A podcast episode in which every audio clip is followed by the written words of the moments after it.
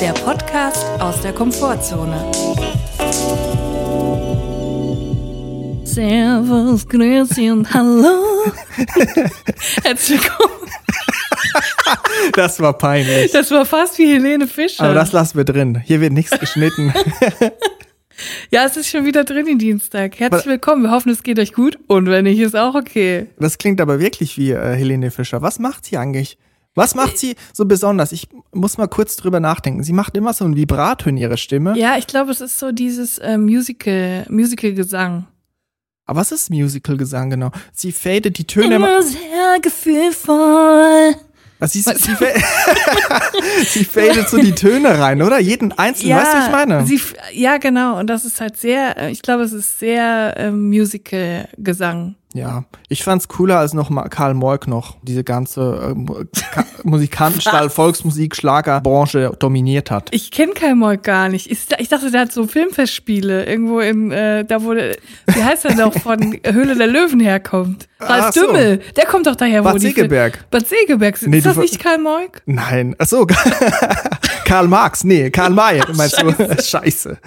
Na, auf jeden oh. Fall, das Servus, Grüezi Hallo, das ist sehr klischeehaft. Aber ich habe mir mal überlegt, sowieso, ich sollte vielleicht mehr noch bisschen der Schweizer Akzent reinbringen. Weil ich ja, denke, gerne, ich gerne. denke, das ist sehr sympathisch auch. Ja, absolut. Für mich sowieso. Also ich bin Schweizerdeutsch-Fan. Weil ich denke so, also wer findet die Leute, Roger Federer, DJ Bobo und Elena Miras nicht sympathisch?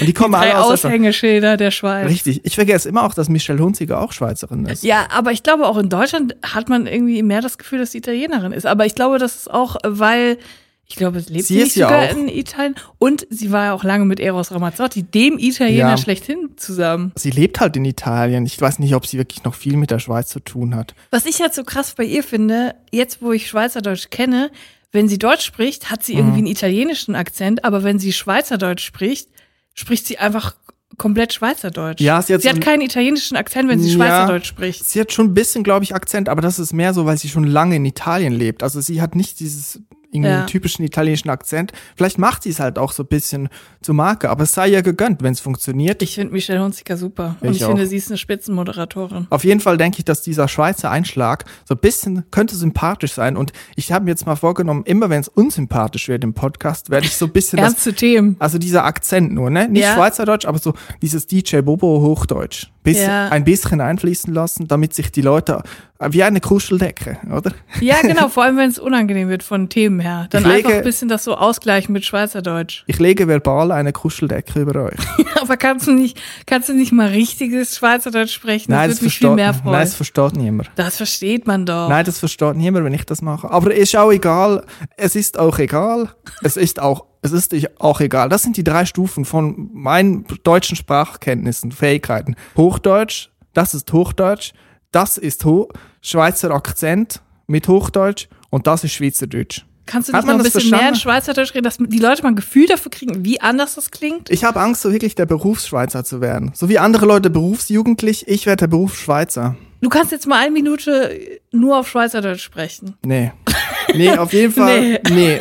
nee, das will ich ist nicht. Ist es denn wirklich so schlimm? Nein, es ist überhaupt nicht schlimm. Aber ich denke, ich will einfach nicht einem Klischee entsprechen. Aber wie gesagt, ich will das bisschen einflechten. DJ Bobo ist mein großes ja. Vorbild. Ich habe mal seine Frau getroffen. Kommt DJ Bobo nicht aus dem Nachbarort? Ich habe seine Frau in der ähm, im Supermarkt mal getroffen. Jetzt Aber ich habe sie Frage. nicht angesprochen, Mikro weil das macht oder man Coop? Äh, Mikro war es tatsächlich. Super. Die zwei äh, dominierenden basic. Supermarktketten in der Schweiz, Mikro und Coop. Coop immer eher was für Besserverdiener. Bisschen, Mikro ja. aber das ehrliche Geschäft. Das ist auch mehr so Zumindest eine Genossenschaft, der, oder? Ja, genau. Vordergründig, familiär, sozial, kulturell Mega gut, mega viele Eigenmarken, die produzieren Jetzt hör auf mit der, mit Sorry, der Werbung. Wir, leider nicht gesponsert, mal wieder kein Geld verdient. Also ich werde den Namen dieser beiden Supermarktketten erst wieder erwähnen, wenn sie uns Geld geben.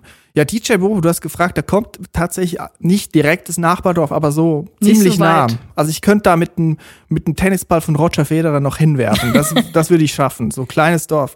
Und da kommt, glaube ich, ich meine auch Max Mohr, ehemals Dieter Mohr, der von ähm, Titel Temperamente, Thesen, Thesen, Moment, Moment, Moment, der kommt aus demselben Dorf.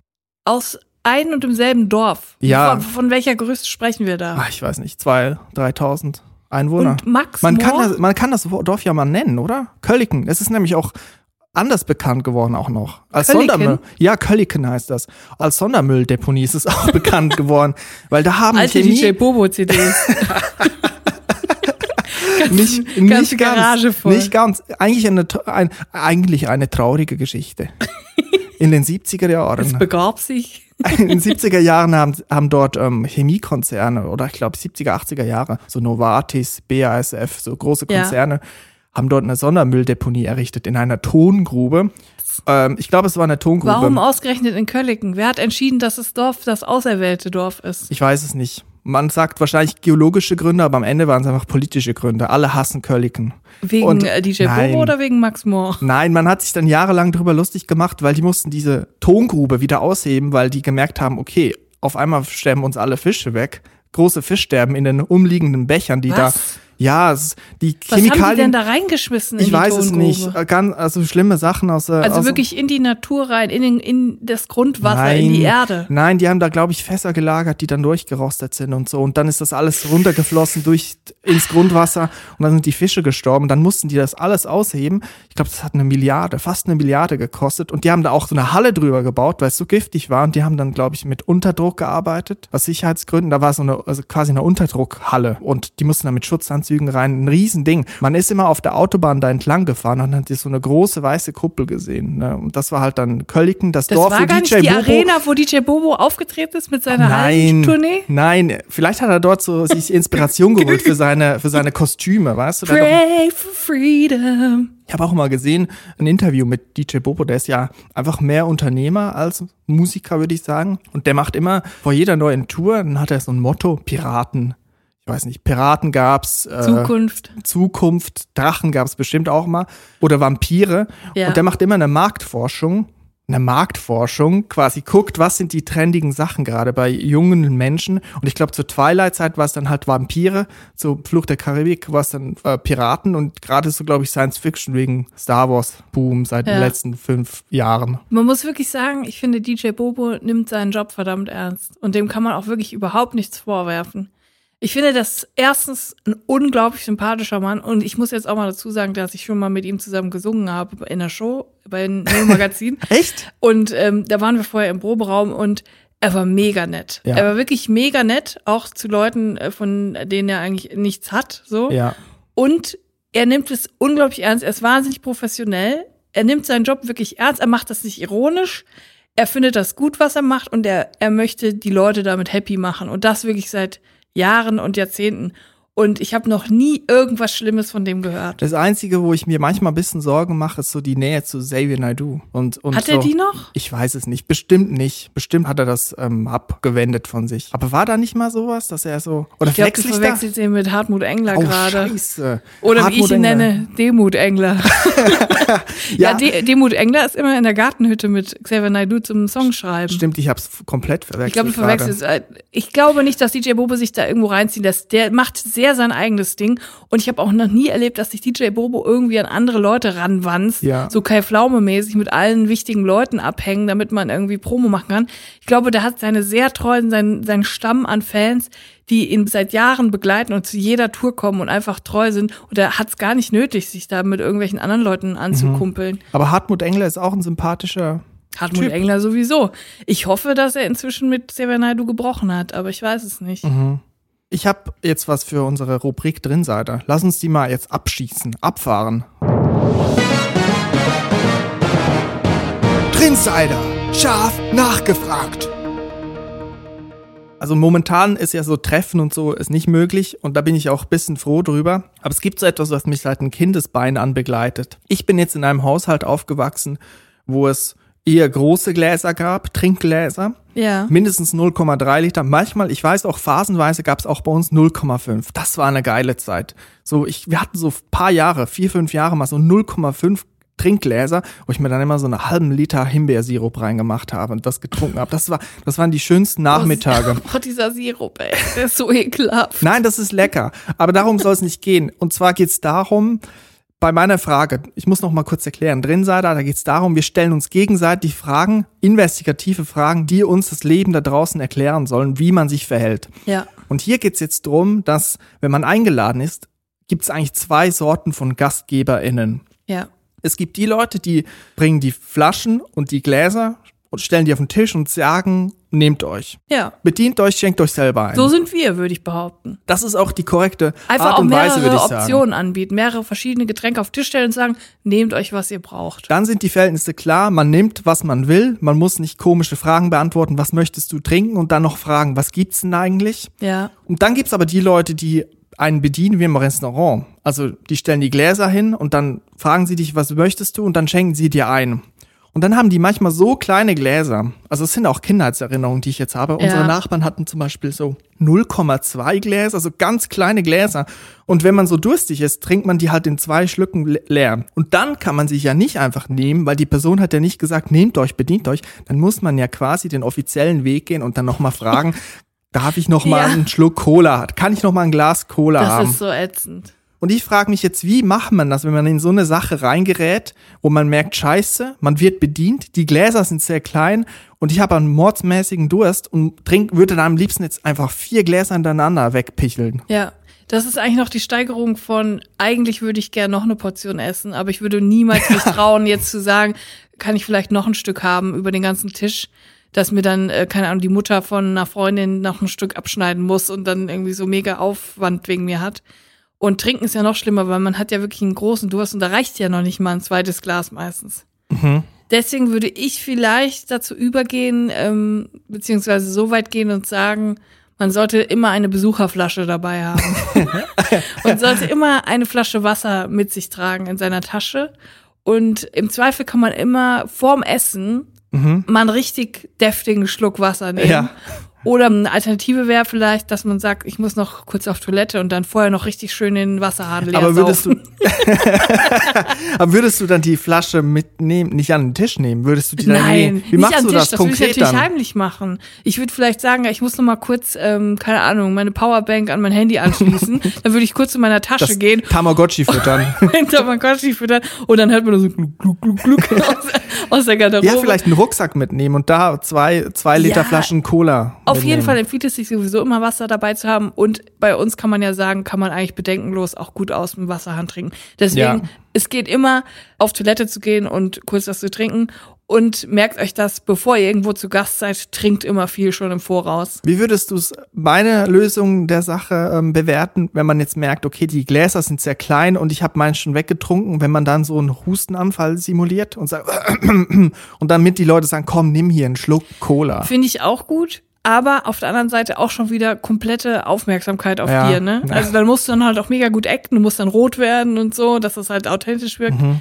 Wäre mir persönlich schon wieder zu unangenehm. Dann lieber kurz auf Toilette und mal ordentlich schön den rauschenden Wasserfall plätschern lassen. Vielleicht, wenn man weiß, dass man öfters mal bei der Person zu Gast ist, kann man ja auch gucken, Haltbarkeit der Getränke ist wahrscheinlich sehr lang und dann irgendwas im, im Bad verstecken, ja. Platzieren, ja. So paar Dosen, Cola-Dosen, die kann man vielleicht irgendwo Im Haus verstreut. In den Klo, in den Spülkasten rein. Ja, oder man kann sich irgendwann richtig so, so in den Dielen quasi so ein Geheimversteck machen, wo man dann so eine Diele anhebt und darunter ist dann immer so ein Sixpack oder so. Aber Oder das ist natürlich Next Level, da muss man natürlich auch an die Substanz des Hauses ran.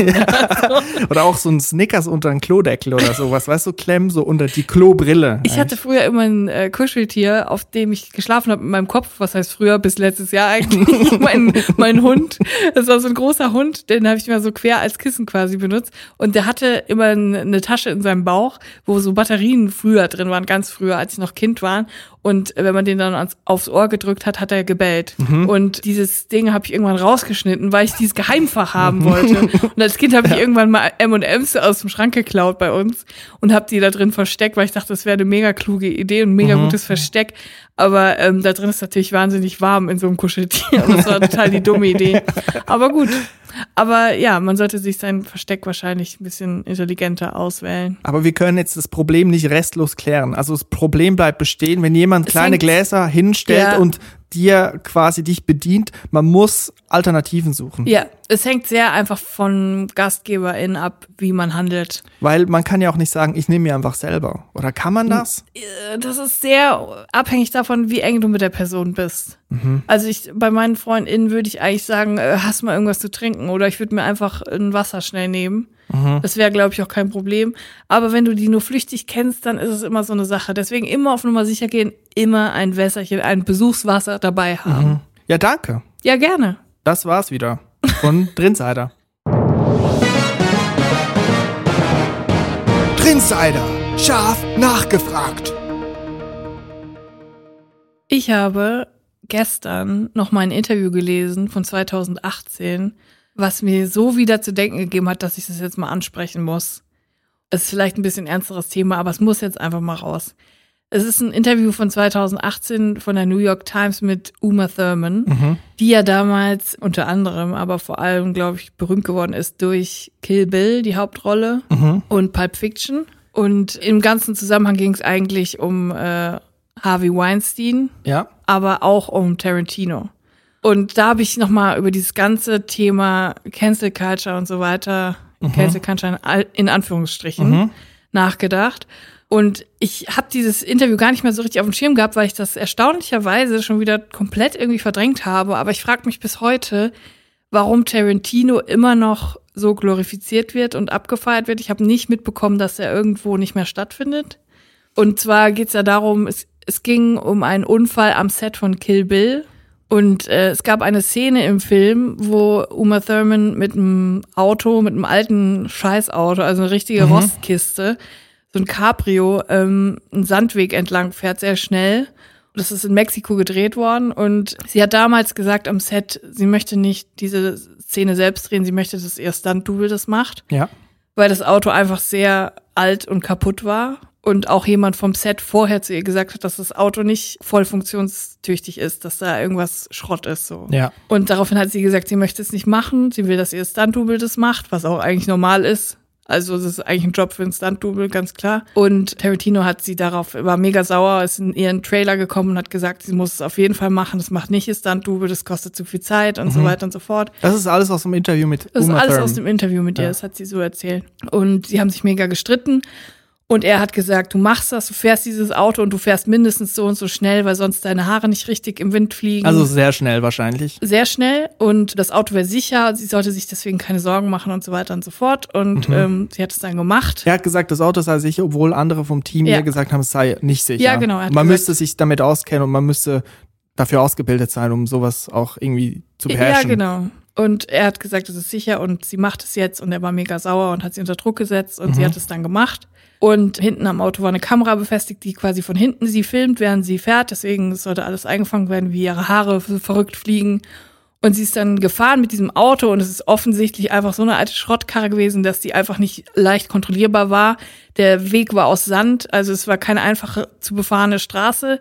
Es waren überall Bäume am, am Wegesrand und es war total mhm. kurvig. Es war keine gerade Strecke, sondern sie musste die ganze Zeit lenken mit einem alten Schrottlenkrad, was offensichtlich sowas von aus der Zeit gefallen war. Und sie hatte den Wagen einfach nicht unter Kontrolle, musste aber so und so schnell fahren, weil Tarantino das wollte und ist dann einfach gegen einen Baum gefahren, so. Und es war richtig krass. Und es war wirklich so, sie fährt volle Pulle gegen eine Palme. Es crasht einfach, sie fährt, fliegt nach vorn, fliegt zurück und liegt dann da und liegt irgendwie mit den Beinen noch eingeklemmt unter der Armatur und mhm. das Lenkrad in ihrem Bauch und mhm. so und kommt dann erstmal zu sich, dann bis Leute vom Team dann da sind, dauert das auch erstmal ein paar Sekunden. Ja.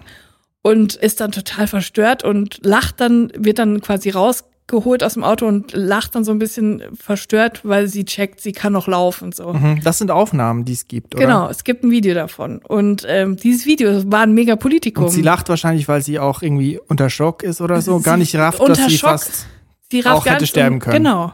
Ich glaube, sie dachte erst, ich kann nicht mehr laufen und dann wurde sie quasi so rausgehieft Aha. und konnte dann aber noch stehen und war dann mega happy so. Und dieses Video ist erst 15 Jahre nach dem Dreh ans Licht gekommen. Aha, warum? Und ähm, ja, wegen Quentin Tarantino, der das nicht wollte, dass das veröffentlicht wird. Uma Thurman wollte das direkt nach dem Unfall, nachdem sie dann im Krankenhaus war und sie hat übrigens immer noch Schäden in ihren Knien, in ihrem Hals und sie hatte eine riesen Platzwunde am Kopf. Ja ähm, wollte sie das Video haben. Sie wollte das Footage quasi ausgehändigt bekommen und die haben sich dagegen gewehrt. Myra Max und ähm, Tarantino und Weinstein wollten das nicht aushändigen. Ja. So. Aus Gründen natürlich so, weil das geht halt gar nicht, jemanden einfach da in so ein Auto zu setzen, in so einer Gefahr auszusetzen. Und jetzt, nach 15 Jahren nach dem Dreh irgendwie, ähm, hat sie dann mit Hilfe der Polizei dieses Footage doch bekommen. Und das war, das Video war auch zu sehen in dem Interview. Ja. So, und ich habe mir das angeguckt und ich dachte nur so, fuck, warum spricht da denn keiner drüber so? Warum ist das so? Und sie hat auch gesagt, die waren seit dem Tag halt so permanent im Streit. Wir haben sich immer geschrien, mhm. angeschrien. Sie hat gesagt, du wolltest mich umbringen, gib mir jetzt das Video. Mhm. Er hat gesagt, nein, das Video kriegst du nicht und so weiter und so fort. Und es gibt noch so viele andere Details, die einfach ausführlich er erzählen, was das für ein Sadist ist und dass er sein, dass er ihr auch mal ins Gesicht gespuckt hat und sie ja. gewürgt hat um in Anführungsstrichen zu demonstrieren, wie ein anderer das in der Szene machen soll, was man aber ja. einfach nicht macht. So. Also das halt immer so, Kunst steht über allem und Tarantino darf eigentlich machen, was er will, egal wie sadistisch und ähm, gewalttätig das ist. Ja. Das Problem wird ja einfach ganz klar sein, also das muss man jetzt nicht unbedingt nochmal erklären, aber der hat halt einfach die Macht am Set und ich denke mal, als Schauspielerin hat man halt einfach große Probleme damit, dann auch den Betrieb zu stören, wenn man sagt, ich möchte das nicht und dann muss der, Pla der ähm, Dreh irgendwie umgeplant werden, weil man nicht das Auto fahren will und dann wird man dazu gedrängt von einem sehr, wie soll ich sagen, massiven Typen, ne, wie Tarantino und dann kann man auch da nicht einfach ausweichen. Ja. Ich glaube, das ist einfacher gesagt, dann zu sagen, ja, mach es halt nicht, weil das ist gefährlich. Weil man, das Ding ist ja auch, man kann ja selber schwierig einschätzen, wie gefährlich ist was. Also das ja. ist ja auch eine andere Sache. Und dann vor allem so bei so einem sadistischen jemand, Typen ja. wie Tarantino dir gegenübersteht, hast du ja eh Schiss. Und wenn so ein mächtiger Typ, der wirklich unheimlich mächtig im, in der mhm. Filmbranche damals schon war, so wütend auf dich ist und dir einredet, dass es nicht gefährlich ist, dann glaubst du das natürlich. Und was mich dann noch mehr abgefuckt hat, ist, ich war früher wirklich, als ich noch zur Schule gegangen bin und dann so Anfang des Studiums, war ich mega Tarantino-Fan und fand die Filme mega geil, warum mhm. auch immer. Wahrscheinlich einfach, weil das so Common Sense war. Jeder hatte irgendwie dieses scheiß Pulp Fiction Poster in seiner WG-Küche hängen. Ja. Und man fand es einfach mega kultig, weil es waren so coole Sprüche von so coolen Typen, die irgendwie mhm. Burger gegessen haben und dann nächste Sekunde 14 Leute abgemetzelt haben. Es war total cool. Und ich hatte damals mein absoluter Lieblingsfilm von Tarantino war Death Proof. Und da geht's halt um Frauen, schöne Frauen, die in Autos sterben, so, die von einem Typen umgebracht mhm. werden im Auto. Und das war halt der Film, den er nach Kill Bill aufge, den er nach Kill Bill gedreht hat, mit der Stuntfrau von Uma Thurman in einer Hauptrolle als sie selber quasi. Mhm. Das heißt, er wird sich also dermaßen noch auf dieses Footage eingekeult haben und das so geil gefunden haben, Fra schöne Frauen, die bei Autounfällen irgendwie ums Leben kommen und hat das quasi in seinem nächsten Film verarbeitet. Und nie ist irgendjemand, hat irgendjemand noch mal was davon gesagt, nie ist jemand drauf eingegangen. Naja, es Terry gibt schon Leute, die das sagen, Leute, aber es wird sagen. nicht gehört. Genau, es wird halt einfach so, ja, komm, aber die Filme sind so gut, ne? Ich das kenne auch niemanden, der gecancelt wurde. Also Lisa Eckert ist mit ihrem Buch mega durch alle Talkshows getingelt und hat einen Bestseller geschrieben. Das ist das, was passiert ist nach der Kritik. Wie kommen wir jetzt wieder aus diesem Tal, tiefen Tal der Trauer raus, ohne zu denken, dass alles fatal und endlich wäre. Es ist alles endlich, aber man kann ja die Zeit auch genießen, oder? Geht mal zu einem DJ Bobo Konzert oder sonst was. Aber mir fällt ein, ich habe Sopranos geguckt. Das geht zwar in eine ähnliche Richtung, aber ich will eine andere Abzweigung nehmen. Ich meine, inhaltlich geht's in eine ähnliche Richtung. Ist auf jeden Fall aus einer ähnlichen Zeit wie Kill Bill. Genau. Darstellung von Gewalt, Gewalt an Frauen etc. Ja. Ich möchte jetzt aber was anderes mit dir besprechen und zwar die Darstellung von ich sag mal, die romantisierte Darstellung von DrehbuchautorInnen oder auch MusikerInnen ja. in solchen Filmen und Serien, speziell auch aus den 90ern, wobei ist es auch immer noch so. Da gibt's bei Sopranos gibt's diesen einen Typen, bitte nicht spoilern, ich bin noch mittendrin bei Sopranos. Schreibt mir nicht irgendwelche Spoiler-Nachrichten. Ich will gar nichts wissen. Schreibt am besten gar nichts zum Thema.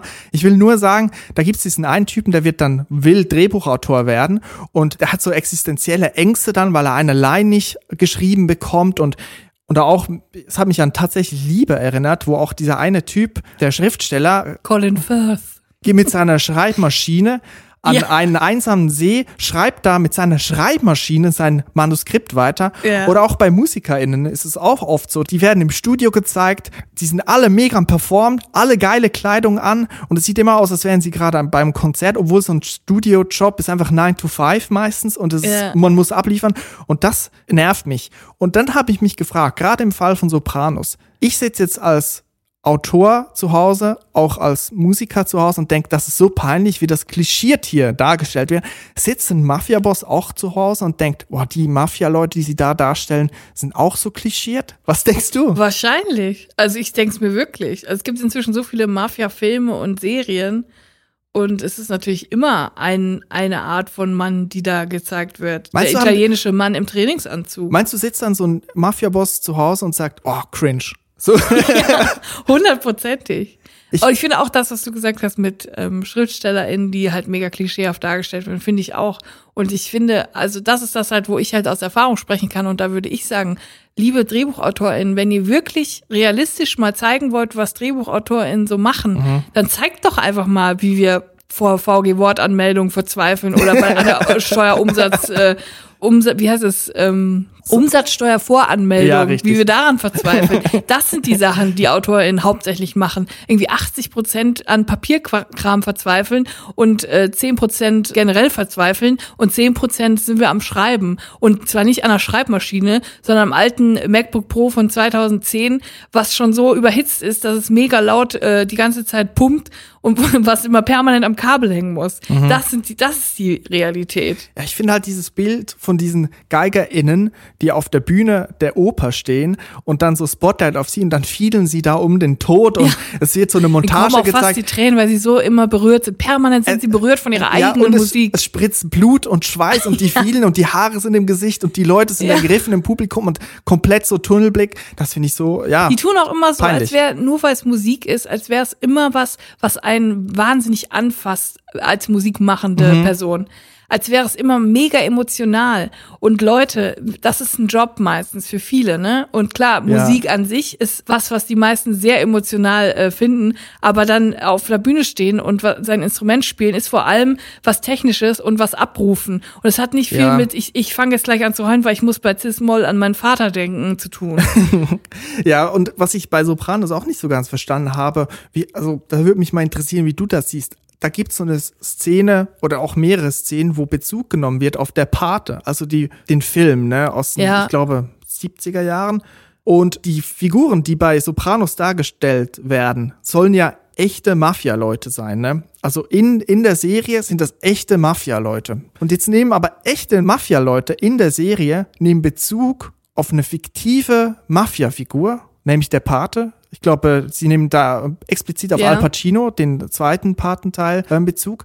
Der wiederum Bezug auf reale Personen nimmt. Ja. Ist es echt so, dass Mafia-Leute sich an Filmfiguren orientieren, wie sie sich dann als Mafia-Leute, wie sie agieren als Mafia-Leute? Also verstehst Fall, du den ja, Punkt? Ja, ja, ich verstehe es. Und es wäre so geil, weil es so ein bisschen stille postmäßig ist. Ja. Dann hat man einmal so eine Überlieferung, die so ein bisschen falsch ist. Dann nimmt sich der Nächste daran wieder ein Beispiel. Und irgendwann ist es was ganz anderes, als ursprünglich war. Weil bei Sopranos gibt es ja auch einen Typen, der sich dann an dem äh, Mafia-Boss mhm. aus dem Film orientiert. Ja, genau. Und so mega peinlich dann plötzlich angezogen ist. Ja. Und ja, es ist irgendwie lustig, weil die neue Generation Mafia weiß ja vielleicht gar nicht, wie man sich natürlicherweise als Mafia-Mitglied zu verhalten hat und muss sich dann vielleicht selber an Sopranos oder so orientieren. Aber vielleicht haben ja auch Mafia-Leute unter unseren HörerInnen. vielleicht könnt ihr auch mal schreiben, wie ihr das seht, aber nur wenn ihr wirklich von der Mafia seid. Ich will hier nicht Einschätzung von irgendwelchen Cineasten, die ein DVD-Regal zu Hause stehen haben. Das will ich nicht. Ich will echte Mafia-Leute. Aber weißt du, wenn du sagst, die orientieren sich ja an Filmfiguren, dann könnte man, wir als DrehbuchautorInnen, das ja eigentlich auch hacken, indem wir sagen, okay, wir stellen jetzt Mafia-Leute so dar, als wären sie mega nett mega lieb, die machen ihre Steuer, die sind, äh, sind Feministen, die ähm, setzen sich gegen Gewalt gegen Frauen ein und dann nehmen nämlich die echten Mafia-Leute in der echten Welt Bezug auf diese Menschen, die wir geschrieben das haben. Das ist ein verdammter Mindtrick. Und dann in 20 Jahren wird... Wir können die Mafia positiv beeinflussen. Ja, Vielleicht müsste man es so machen. Ich habe auch mal, ähm, jetzt mache ich mal einen großen Sprung. Ich weiß ja nicht, wie das selber auch ist. Als ähm, Schauspieler muss man ja sich an irgendwas orientieren. Ob man da jetzt in die echte Welt geht oder halt Bezug nimmt auf fiktive Figuren in einem Film. Ich bin bislang nur einmal auf der Bühne gestanden als Schauspieler. Ich habe nie in der Schule wirklich was gespielt, bis auf einmal im Kindergarten. Und da musste ich jetzt also wirklich tief in den Methodenschrank greifen, dass ich die Rolle delivern kann, so wie ich sie will. Und nämlich haben wir Frau Holle gespielt. Im Kindergarten? Ja. Das ist aber süß. Ja, sehr süß. Und ich hatte eine wirklich tragende Rolle, weil ich wahrscheinlich beim Casting in unserem Kindergarten wirklich herausstach und meine Kindergartenlehrerin gesagt hat, ja, der Chris, der ist ja wunderbar, der kann hier die Texte, die Monologe, die Dialoge delivern wie kein zweiter. Also habe ich ein Brot gespielt. Ein Brot? ein Brot. Ich war ein Brot und das war Moment, wo in Frau Holle kommt denn ein Brot vor? Ja, die muss doch das Brot ist im Backofen, dann muss sie das rausholen, bevor es schwarz wird. Nein, das Brot warst du. Und das Brot war ich. Und das war meine einzige Rolle, wo ich mal als Schauspieler tätig war. Und jetzt kommt's. Ich habe meinen Einsatz verpasst. Ich bin zu spät aus dem Backofen Nein. gekommen. Weil wir waren so You had one job Brot. Wir waren hintereinander so unter einer Treppe, die so hoch ging und die Treppe war quasi der Backofen. Und wir standen mit dem Rücken zum Publikum und ich habe nicht gesehen, dass meine KollegInnen hinter mir schon alle raus waren. Die anderen Brote. Ja, und ich stand noch drin und dann hat mich jemand am Schlawittchen gesungen gesagt, Chris, du musst jetzt raus. Naja, ich war halt dann verbranntes Brot. Nein. Und das war meine einzige Darbietung. Das ist mega süß. Du hast ein Brot gespielt und selbst das hast du nicht richtig hinbekommen. Ja, aber jetzt kratzt nicht an meinen verkrusteten Wunden. Die sind nämlich, die tun immer noch weh. an den Wunden. Ja. ja, apropos Brot, da muss, da fällt mir jetzt gerade noch was ein. Und zwar, du musst mal kurz den Jingle abspielen vom Introvert-Tipp. Ich habe nämlich noch was. Alles klar. Introvert-Tipp. Introvert-Tipp. Mein heutiger Introvert-Tipp ist eigentlich nur eine Extended Version von einem alten Introvert-Tipp und mhm. ich glaube sogar aus der ersten Folge, unser erster Introvert-Tipp, wenn ich mich nicht irre. Und zwar haben wir damals gesagt, wenn ihr einkaufen seid und ihr euch stresst das irgendwie am, ähm, wie heißt das, nicht Laufband? An der Kasse, am Auflegeband. An der Kasse, am Auflegeband ähm, wenn euch das stresst, dann ähm, packt immer Obst und Gemüse ganz am Schluss aufs Band, weil dann brauchen die KassiererInnen noch ein bisschen Zeit, äh, um das alles einzuscannen und ihr gewinnt wertvolle Zeit zum Einräumen quasi. Das war unser Tipp aus der ersten Folge. Und jetzt kommt die Extended Version und zwar haben wir von vielen HörerInnen das Feedback bekommen, dass das auch wunderbar mit Gebäck funktioniert. Mhm, Eigentlich ja. gibt es ja in fast allen Supermärkten so eine ähm, Gebäck- Theke, eine wo man sich selber ja. eine Backtheke, wo man sich die Sachen selber zusammenstellt und die haben ja auch noch mal einzelne Codes. Das heißt, es gilt eigentlich dasselbe wie beim Gemüse. Mhm. Also wer keinen Bock auf Gemüse hat, I feel you, holt euch Gebäck, könnt ihr auch am Ende auflegen. Am besten eine bunt gemischte Tüte machen mit sehr exotischen Brötchen, ja, genau. wenn es das gibt. Vielleicht müsste man gucken von den Brötchen, wo es am meisten noch gibt oder die ganz rechts oder links oben sind, so ein bisschen abseits, wo die unbeliebten Sachen sind. Ne? Ja. Halt die Sachen, die man die, selten einscannt. Genau, die selten eingescannt werden an der Kasse. Ja. Perfekt, perfekter Tipp. Ja, das ist eigentlich nur noch mal so ein, ein Upgrade zum alten Introvert-Tipp. Und ich habe auch einen Tipp und zwar von Lea. Die hat uns eine Mail geschrieben an info@drinis.de mit einem sehr sehr guten Tipp. Mhm. Wenn ihr einen sehr sehr guten Tipp habt, könnt ihr uns auch eine Mail schreiben, aber nur wenn der Tipp wirklich sehr, sehr gut ist. Sehr, sehr gut. Und der Tipp von Lea ist sehr, sehr gut. Es gibt immer mal wieder Situationen, wo gefordert wird, dass man jemanden anrufen muss, weil die andere Person offensichtlich nicht Bock hat auf schriftlichen Verkehr. Ja. Man selber aber lieber auf schriftlichen Verkehr umschalten würde. Und Lea hat den Tipp gegeben, es gibt nämlich einen technischen Hack, wie man direkt jemanden auf die Mailbox sprechen kann. Und ich stelle mir die folgende Situation vor. Julia, du schreibst mir eine SMS und sagst, ruf mich an, morgen um elf, wir müssen was Berufliches besprechen. Ja. Ich habe aber keinen Bock, dich anzurufen, möchte nämlich eigentlich lieber auf E-Mail umschwenken, ja. rufe dich aber an um elf und spreche aber direkt auf die Mailbox mit dem Tipp von Lea, der gleich kommt, die Erläuterung dazu, und schreibe dann danach eine E-Mail dir und sage, ich habe dich angerufen, du bist nicht rangegangen. Leider äh, müssen wir jetzt auf E-Mail wechseln. So ist das Setting, wo ich mir vorstelle, dass der Tipp angewendet werden kann. Und der Tipp ist folgendermaßen. Das geht? Ja, das geht. Man muss, wenn man eine Nummer hat, muss man herausfinden, bei welchem Anbieter die andere Person ist unter Vertrag. Ja. Und das findet, das kann man ganz einfach an der Vorwahl erkennen. Zum Beispiel Telekom ist 0151. Mhm. Und dann muss man nämlich den Code für die Telekom wählen. Man wählt die Telefonnummer von dir zum Beispiel 0151, dann kommt der Code von der Telekom 13, also 13 und dann geht's ganz normal mit der normalen Telefonnummer weiter von dir jetzt in mhm. deinem Fall. Und dann komme ich nämlich direkt zu deiner Mailbox. Ich habe es ausprobiert und es geht. Und es gibt für die äh, O2 gibt's einen Code und es gibt auch für Vodafone einen Code. Die sind anders, müsst ihr online nachgucken. Sucht einfach ähm, Mailbox direkt anrufen, dann kommen da Seitenvorschläge. Das, das ist findet. mega geil, weil das weiß die Allgemeinheit, glaube ich, nicht, dass das geht. Und dann denkt man wirklich, die Person hätte einen angerufen. Und man selber ist quasi schuld oder war einfach nicht da gerade. Genau, man kann einen Anruf vortäuschen und dann zum Beispiel die Kommunikation auf schriftlichen E-Mail-Verkehr äh, umleiten. Das ist so geil. Indem dann, dass man dann schreibt, hey, ich habe dich angerufen, offensichtlich, ich habe dir auf die Mailbox sogar gesprochen und dann ähm, Ich habe jetzt leider keine Zeit mehr, aber ich schicke dir eine E-Mail. Genau, weil es klingelt dann auch bei dem Gegenüber nicht. Ne? Das also ist es so klingelt gut. nicht. Du sprichst einfach ganz normal auf die Mailbox und es. Das ist, ich möchte nicht, ich möchte jetzt nicht ähm, das überbewerten, aber ich glaube, es ist der beste Introvert-Tipp, den wir bis jetzt hatten. Der ist wirklich sinnvoll. Vielen Dank, Lea, für diese Einsendung. Der ist richtig ausgefuchst. Vielen Mega Dank. gut. Das war's mit dem Introvert-Tipp. Introvert-Tipp. Jetzt habe ich gar nicht so oft Schweizer oder Hochdeutsch mit Schweizer Akzent gesprochen. Entweder spricht das für uns, dass wir sehr sympathisch sind, oder ich habe ein, eine falsche Wahrnehmung von uns. Immer wenn du so sprichst, stelle ich mir vor, wie du so zwei Skier auf der Schulter hast und damit irgendwie zum Einkaufen gehst. Ja, und ein Käserad unterm Arm. Oder ich setze auf dem Käserad und fahre einen ähm, verschneiten Berg runter. Ne? In der Sowas. Schweiz ist gerade mega viel Schnee und ich habe jetzt Gewesen. in ähm, gewesen, heute Ja. nicht mehr, aber auf jeden Fall in den Ja, letzten Tagen. je nachdem, wann die Leute das hören. Ja, und ich habe jetzt gesehen, dass in Zürich Leute mit Skiern zur Arbeit fahren, über die Hauptstraße quasi. Ja, aber ich glaube, das sind auch so Kultleute, die dass sich da was drauf eingebildet haben, so Leistungstypen, die gedacht haben, komm, aus den 200 Meter Arbeitsweg mache ich ja jetzt auch noch einen sportlichen Event. Aber ich, ich kann auch gar nicht Skifahren oder Snowboarden. Das kann ich nicht. da Ich spricht also der Neid aus dir. ja, nee, gar nicht. Eigentlich nur Verachtung. Nö, eigentlich nicht. Also ich, ich war einmal im Skilager, heißt das bei uns. Freizeit, ne? Skifreizeit. Skifreizeit in Deutschland, bei uns heißt Skilager. Und da habe ich einmal, haben meine Eltern gesagt, du kannst das mal ausprobieren, wenn du das unbedingt willst. Das war total nett, aber ich habe es überhaupt nicht genossen. Also ich habe jeden Tag versucht, mich da vom Skifahren, Snowboarden in meinem Fall zu drücken. Hast du das auch mal gemacht? Ähm, einmal, also ich hatte einmal quasi so einen Urlaub in Bayern. Das war jetzt kein Skiurlaub, sondern ein Urlaub in Bayern und es war Schnee.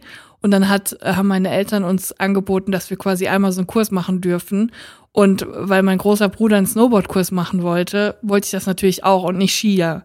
Und nachher die dümmste Entscheidung aller Zeiten, weil Snowboard war für mich wirklich die Hölle. Mhm. Ich habe nach zwei Tagen gemerkt, dass ich das gar nicht, ich war so vielleicht zehn Jahre alt. Ja. Ich kann das gar nicht. Ähm, ich- mich hat das mega frustriert die ganze Zeit, dass meine Beine an dieses Brett festgetackert waren. Und wenn ich auf dem Boden lag, musste ich quasi aufstehen mit Beinen an diesem Brett. Und es war wirklich so, ich bin andauernd hingefallen und nie hochgekommen. Und mit Skiern wäre das, glaube ich, ein bisschen einfacher gewesen. Und dann habe ich nämlich nach zwei Tagen aufgegeben. Und das hat mich wirklich extrem abgefuckt. Bei mir war es ganz ähnlich. Ich habe auch Snowboard dann belegt. Man konnte dann so wählen, Snowboard oder Ski. Ich habe Snowboard gewählt und ich habe wirklich jeden Tag, also ab dem zweiten Tag, ich habe am ersten Tag gemerkt, nee, das ist einfach gar nichts. Ja. Weißt du, wie schlimm das ist, wenn man in der ersten Stunde oder sogar ersten halben Stunde merkt, scheiße, Ja. das ist einfach gar nichts. Ich Ja. werde das nie mögen. Ich hasse es jetzt schon. Und du weißt, es geht aber, es dauert jetzt noch sechs Tage. Das war nicht so eine coole Woche. Aber ich habe dann jeden Tag versucht, danach irgendwas, eine Krankheit zu simulieren. Erst Halsschmerzen, so ein bisschen easy, dann zweiter Tag Migräne versucht, dann schon Handgelenkschmerzen, Knieschmerzen am dritten, vierten Tag. Und am letzten Tag hat meine Lehrerin gerafft, ja, oder hat jetzt wahrscheinlich schon früher gerafft, der Junge, der Arme, der hat einfach keinen Bock, der ist hier, der kann nicht mehr, der hat keinen Bock, das ist nicht sein Ding, also lassen wir ihn zu Hause. Das war so geil, weil wir haben, wir waren da in so einem Ferienlager, so ganz viele Häuser, die nur für Schulklassen eigentlich ähm, gebaut worden sind. Und natürlich waren alle auf dem Berg. Und ich war alleine da in diesem Lager. Und dann war ich die Was ganze hast du da Zeit. gemacht? Ich bin die ganze Zeit. Raclette? Zum, nee, ich bin, ich bin zum Selektorautomaten, habe mir da Twix geholt und bin dann halt ohne Kohle dann nach Hause gefahren, weil das so schweineteuer ist. Aber ich, das war sehr geil. Ich bin da durch die einsamen Flure gewandert und es war niemand da. Es war der schönste Tag. Ich habe auch immer sehr oft, also ich kenne das vom Sportunterricht, das für mich immer die Hölle war. Vor allem hatten wir Schwimmunterricht in, im schlimmsten Alter, so siebte Klasse, also wirklich Pubertät. Und ich sowieso auf Kriegsfuß mit meinem Körper, alles ganz schrecklich. Äh, Ich wurde schon äh, mit Klamotten gemobbt, damit ich noch dich ausziehen. Ja. so. Und äh, das war wirklich ganz schlimm. Wir hatten einen ganz schlimmen Lehrer, der war mega fies. Und ich habe mich so unwohl gefühlt. Und ich habe dann jede Woche, habe ich mir quasi selber eine Entschuldigung gefälscht. Ich war die Königin im Entschuldigung fälschen. Und habe ich dann geschrieben, dass ich äh, nicht mitmachen kann, weil ich meine Tage habe. Und das habe ich aber jede Woche geschrieben. Und der Lehrer hat das, glaube ich, so nach vier Wochen oder fünf Wochen Er hat einen er Monat das, abgewartet hat oder er was? das dann auch mal begriffen, dass das gar nicht geht. Und dann musste ich nämlich, äh, habe ich, weiß ich noch ganz genau, dass ich dann eine Strafarbeit aufbekommen habe und dann einen Aufsatz schreiben musste, warum Schwimmen gut für die Gelenke ist. ich denke so, fuck you, ey. Ich, und das Schlimme daran ist, mal ganz kurz noch dazu eine Sache. Ich habe Schwimmen geliebt. Ich habe es wirklich geliebt. Ich bin so gern und auch gut geschwommen, aber ich habe Schulschwimmen gehasst. Und das muss man erstmal schaffen, dass man einem sowas so versaut, indem man einfach 20 pubertierende Kinder, ganz schlimme Kinder teilweise, Ja. dazu zwingt, sich in Badeklamotten da in Schwimmbad ja, zu stellen. Ja, so halb entblößt, ne? Einfach Ganz schrecklich. Die, keine, man hat keinen Schutz mehr, man ist so ein bisschen ausgeliefert. Ja. Das ist ja auch das Gefühl bei der, die Ärztin, so. Ja. Dass man hat, ja. Da kann ich auch mal noch eine Geschichte zur Rekrutierung erzählen. So, das macht, muss ja in der Schweiz, müssen das alle machen, Wehrpflicht, aber das mache ich dann andermal. Beim Militär muss man sich dann ausziehen. Und da hat mir, kurzer Spoiler, der Arzt hat gesehen, der Typ will nicht ins Militär, dann hat er gesagt, Herr Sommer, wenn Sie bis 30 noch leben, dann ist es ein Wunder. Gut, in zwei Jahren werde ich 30. Was? Jetzt zählt's. Boah, das ist so unglaublich. Ja, Aber wir krass. machen irgendwann mal die Mil große Militärspezialfolge. Ja, das ist halt so, ach, ich weiß nicht, das ist so ein leidiges Thema, weil in der Schweiz hat, haben alle eine Geschichte dazu, weil alle irgendwie in Kontakt damit kommen, weil man ja muss. Naja, ich war nicht im Militär. So das muss aber sagen. schnell wieder Schweizerdeutsch sprechen, damit wir die ja, Stimmung mal ein bisschen bisschen, auflockern. bisschen sympathischer alles machen. Wusstest du eigentlich, dass DJ Bobo, Fun Fact zu DJ Bobo, dass er Bäcker-Konditor gelehrt ist? Was? Ein gelernter Bäcker-Konditor und er heißt eigentlich René Baumann. Aber auf Schweizerdeutsch sagt man nicht René Baumann und da sieht man, wie unterschiedlich die Sprachen wirklich sind. Auf Schweizerdeutsch heißt es nämlich René Boomer. René Boomer. René Okay, Boomer. Boomer. René, René Boomer. René, René Baumann. Das wird halt französisch ausgesprochen, ne? René Boomer. Und dachte auch so immer, Dialekt. Ähm, der hat eine Ausbildung zum Breakdancer gemacht. Der war doch der erste Breakdancer überhaupt. Der war sehr gut. Und der hat Flüsterplatz Aarau. Da war Shoutout. der doch, Shoutout da war der doch mega Aarau. big. Der war doch auch DJ? Ja, da hatte ich meine ersten Gigs. Dort wurde DJ Bobo Europameister im Breakdancen oder ich weiß nicht, ob er sogar Weltmeister wurde, ich weiß es nicht, sich herantrainiert hatte oder ist er DJ Weltmeister geworden? Irgend sowas. Er hat halt die vier, fünf oder sind sechs Elemente des Hip-Hops vereinigt. Naja, auf jeden Fall, ich glaube, er hat auch Graffiti gemacht. Chihuahua. Da, das ist auch so Eigentlich Ding. bist du der rechtmäßige Erbe von DJ Bobo, wenn man jetzt mal so darüber nachdenkt. Weil ich gut im Tanzen bin.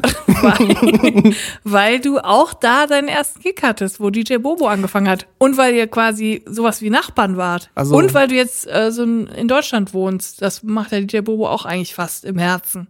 Ja, Er ist auch hauptsächlich, ist er eigentlich im Schweizer Fernsehen so berühmt wie im deutschen Fernsehen? der ist ein, das ist, ja, der ist richtig bekannt in der Schweiz. Ist er denn auch in so Shows?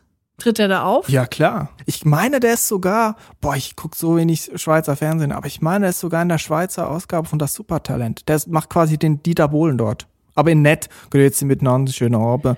Ist mega Das stelle ich scheiße. mir richtig schön entspannt vor. Mit DJ Bobo. Ein richtig netter Juror ja. einfach. Kommt, mit diesen Gefühlen kann man noch einen Podcast beenden. Ja. Stell dir vor, du musst vor DJ Bobo singen. Das ist doch schön, oder? Das ist Was kann dir da schön. passieren? Nichts. Da hat man doch schon alles erreicht, wenn man einfach mit für DJ Bobo gesungen hat. Ja, und wenn euch diese Folge gefallen hat, dann könnt ihr uns abonnieren. Moment, das ist jetzt aber ein abrupter Abbruch hier. Sind wir Ja, jetzt vorbei? Ja, wir sind vorbei. Ich hab's doch schon angekündigt, so in dieser karl Ach moik so. Das sieht man leider nicht. Auf Schweizerdeutsch musst du es machen. Warum? Ja, die großen Gesten des Mus- Ey, ich, Musikantenstaates. ich, will, ich will eine extra Gage. du bist doch die Dachregion in einer Person. Übrigens auch eine Empfehlung, mal einen Karl Moik Wikipedia-Artikel lesen. Da erfährt man Sachen, die man vielleicht noch nicht wusste. Unter anderem sein Bezug zu Stalin. Naja, das, Moment mal, heißt der nicht eigentlich Adolf? nein, das ist an, ähm, Andy Borg. Der ist Adolf Andreas Meyer. Das ist nämlich auch so eine Sache. Und der ist aber, ist er in Deutschland geboren? Ich meine, er ist Österreicher, aber auf jeden Fall nach dem Zweiten Weltkrieg geboren. Denkt da mal drüber nach. auf jeden Fall, lass uns mal diese Folge Ja, damit beenden. wunderbar. Das sind jetzt wieder gute Vibes, mit man Das ist doch ein Rausschmeißer. Ja, also wir freuen uns auf jeden Fall, wenn ihr uns abonniert und vor allem würden wir uns sehr freuen, wenn ihr uns eine Bewertung schreibt, wenn es euch gefällt. Wenn's, nur wenn es euch gefällt, was Bitte wir nur, machen. wenn es euch gefällt. Und sonst könnt ihr auch einfach weiter das Ding hören hier. Müsst gar nichts machen auch. ja, Wir wünschen euch eine gute Woche oder wann immer ihr das hört und sagen bleibt drin, bleibt gesund. Tschüss. Tschüss.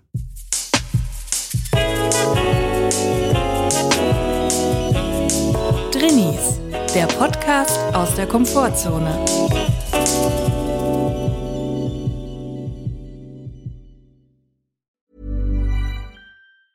Planning for your next trip?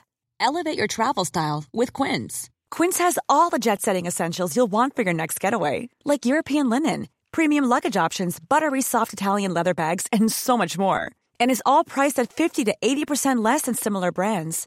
Plus, Quince only works with factories that use safe and ethical manufacturing practices. Pack your bags with high-quality essentials you'll be wearing for vacations to come with Quince. Go to quince.com slash pack for free shipping and 365-day returns.